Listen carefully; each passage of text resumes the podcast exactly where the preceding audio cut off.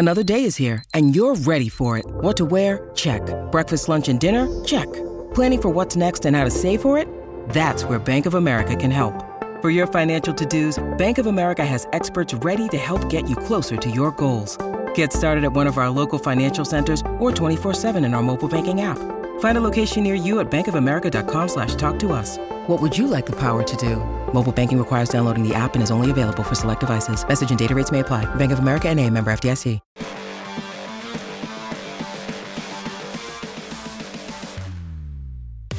Coffee and Cream with Rogers and Benning on Hail Varsity Radio.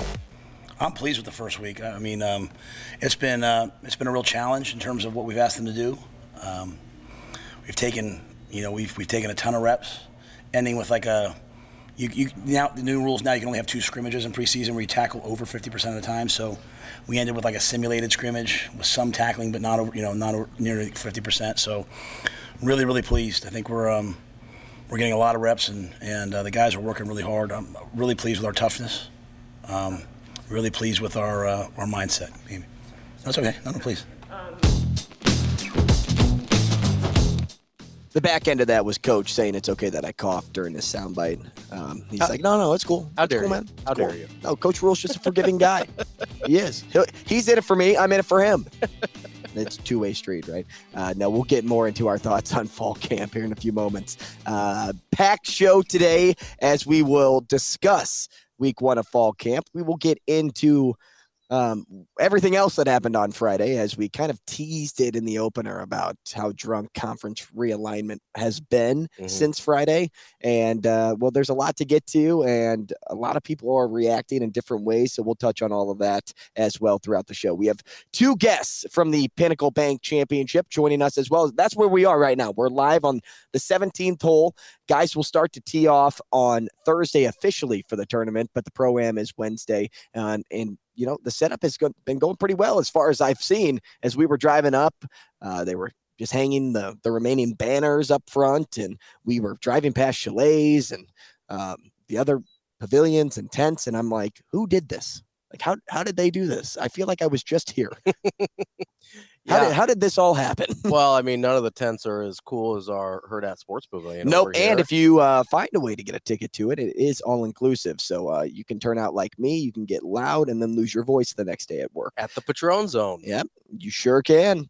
Um, we're talking, or we are talking to Sam McKewon at eight o'clock today, as we do on Monday. He's the sports editor at the Omaha World Herald. I'm sure he has some great thoughts on Are conference realignment. Oh, Um, yeah. and you know he may be going yeah, to the been Big good. Championship. Um, Who knows? I mean, I would hope so. It's the it's the thing going on in Omaha this week. Jessica Brabeck will join us at 9:30 and at 8:30 we'll talk to Katie Caldwell, who is the coordinator for volunteers, and I'm sure they still need some help. It always seems that way. Oh yeah. Whenever you get close, it's like, oh, we could use the extra hand. So Could if you're never, interested, never um, stick around for that interview at 8:30, and uh, we'll we'll find a way to uh, get you hooked up with her. But before we go uh, into conference realignment talk, I'd like to talk a little bit about what we heard from Coach Rhule on Saturday Okay. um, took the podium, week one fall camp over. And, you know, we were talking to Bruntz last week, little bit about the defense. And he's like, Can you name me? Well, first we started with the wide receivers. Mhm. And he said, Can you guys name seven wide receivers, like in the order that they should come? So we started with Billy Kemp. So I can get to four pretty easy. And and you know what? That's what we said. You can get to four, and then it's kind of like a oh man, who comes next? And Jumble of who's who's been balling, who's been not. You know, it's a lot of young and, yeah, guys. transfers and freshmen. Right. And You, you can easily spit off Zavier Betts, Billy Kemp, IGC, and Marcus Washington. Yep. You can easily spit those guys Yep. off. in some order, those four. Yeah. But But, then you go. next? I mean, maybe Josh Fleeks. Um, But I mean, he just got back though after right. And I think he's getting prim- sent home. I think he primarily is going to be a kick returner if he has a, a big role at all.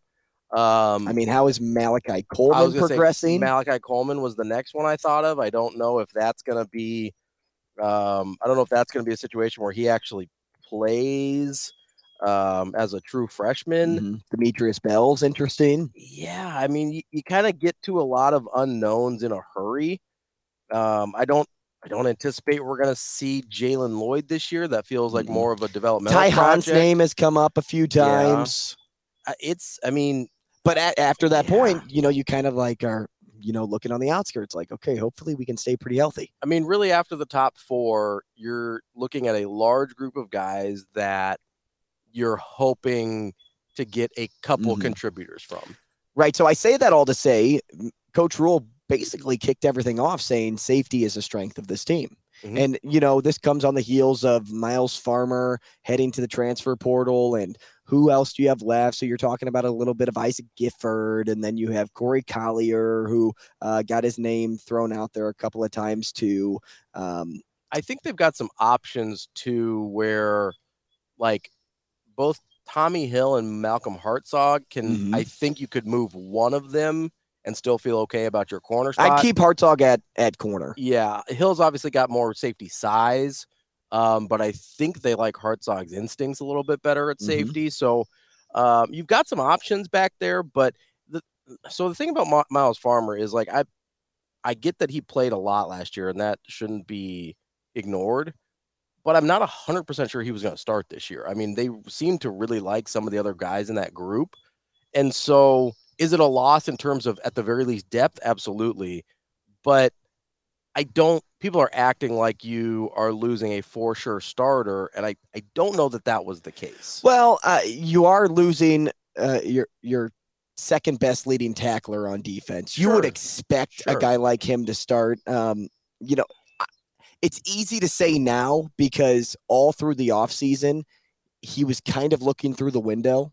Yeah, And so I, I think it's easy to make that claim. But if he was locked in 50%, you could basically write that guy in as a starter. Myles Farmer is somebody that he's a really good football player, and he wouldn't have he wouldn't have the track record to prove that and not be a starter. Like I, you couldn't leave him off the list if he was bought in at least 50% of the way up to this point. Well, and see, I, I disagree there because if he's only bought in 50%, I think that's why he's not on the team anymore. Well, obviously, You like, know, but but, but, like- we're talking about hypotheticals. Like if, Hypothetically, you were kind of saying he's not going to be a starter at all, and that to me doesn't make a lot of sense when you're talking about the second best leading tackler of last year. yeah, from a four and eight team though. Like, Right, but know? what else? What else are you returning? Right? I mean, I think they've got a lot of guys they like in the secondary. Like Coach Rhule was saying, I think there's a lot of options in the kind of safety And, market. and I'm not saying you're wrong there. I think all. he was going to be in the competition. Had he been 100% bought in, I think he would have been in competition to start still. I'm not saying he was benched by Mhm. any means, but I don't think it's a for sure thing that he was going to be the starter Right. against Minnesota. So if think that- Quinton Newsome was in the same boat, roles were reversed. You don't think going into this season that Quinton Newsome would be a starter? I think Quinton Newsome has a had a more solid spot as a starter than Myles Farmer. Man, I don't know. I, I think they're pretty close. I, I just think they have more options that are closer to Farmer's talent at safety than they do Newsome's at corner. But again, I think that's a pretty good group. And again, if Quinton Newsome wasn't 100% bought in, like it appears Myles Farmer wasn't, then yeah, maybe they are in the same boat because the buy-in at this point seems more important to Rhule than the talent. Well, but you were kind of saying still, even if he was bought in, it wouldn't be guaranteed. And now, granted, let's be real. What's guaranteed in sports? Right, I think the like only- you really have to have a good off season. You really have to show that uh, you either bulked up or I you stayed I think fresh. the And only guy that's guaranteed to start is Jeff Sims. I mean, if he stays healthy, honestly, like I think the only guy you can look at with a ton of confidence say that's our starter is Jeff Sims, and that's because the other guy that would have been competition decided to go to FAU, right? Mhm. So, you know, I don't think it's a big thing to say, hey, I don't, I don't know that Myles Farmer was for sure a starter, especially in a place like safety where you're gonna play multiple guys anyway. Would he have gotten playing time and been in the rotation? Absolutely, especially with the five defensive backs they're playing. But I just don't know. You could look at him and be like, hey, he's going to be the same impact on this year's team that he was last year. I mean, frankly, you probably don't want your safety to be your second leading tackler. Like that's a problem in the well, he's place. involved in every play. That's that's okay for me. Um, that just means teams are Maybe this- airing the ball out a little bit more against you, and so you get a you want to work your, on your pass rush at that point, or, or even stopping the run.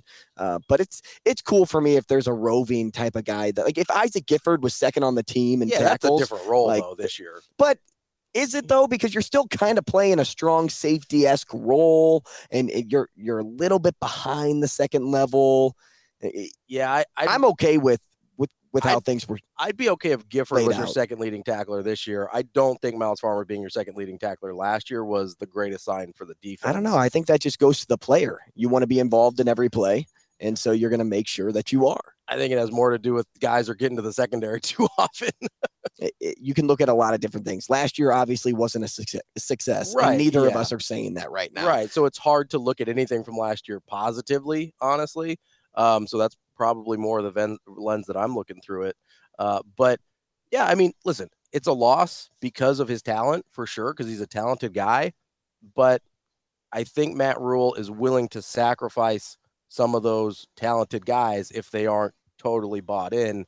And that's the biggest difference we're Mhm. seeing between year one with Matt Rhule and year one we've seen with other coaches, whether it's Frost or anybody else, who have said, hey, we want to hit the ground running. We want to get wins under our belt right away. Whereas Matt Rhule's shown twice already. He's like, I don't care how many games we win in year one. The foundation has to be right. Otherwise, there won't be that many in year two. Well, we'll further these thoughts when we come back from a break because the way that you just put it right there is a quote that Coach Rhule used in his presser on Saturday. I'll tell you exactly what that was when we come back. More coffee and cream then.